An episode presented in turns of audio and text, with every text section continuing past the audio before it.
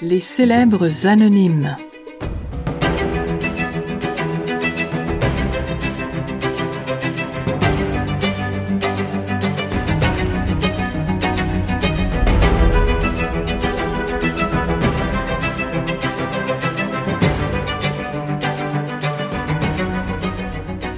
La revanche des ruines.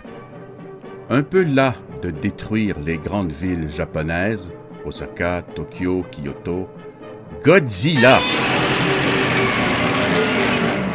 se prit d'affection pour le peuple qu'il martyrisait depuis si longtemps. Il eut donc l'idée de traverser le Pacifique, de bifurquer par le détroit de Bering, de s'engouffrer dans le passage du Nord-Ouest, de parcourir la mer du Labrador et d'entrer par l'estuaire du Saint-Laurent pour sacrer une bonne raclée au Québec. Et à son peuple qui, épris de liberté, s'était mis en tête que de porter un masque équivalait à vivre en dictature. Il nagea donc jusqu'à Montréal dans le but de réduire en cendres la métropole québécoise. Après avoir passé entre les pylônes du pont Jacques-Cartier, l'éternel lézard indestructible sortit de l'eau brune du fleuve et hurla sauvagement.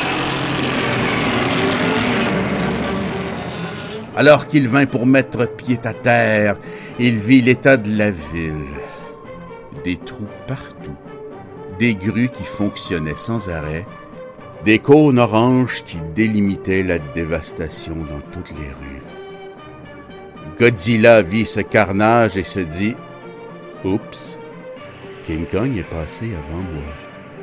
Le monstre replongea avec la ferme intention de se venger sur Laval. Épilogue. Eh oui, un épilogue pour un aussi petit texte. Lorsque Godzilla sortit de la rivière des Prairies, son regard tomba sur le boulevard des Laurentides. Consterné, il réalisa que cette ville devait être la proie d'une apocalypse de zombies. Ça suffit, je retourne au Japon, se dit le gros lézard.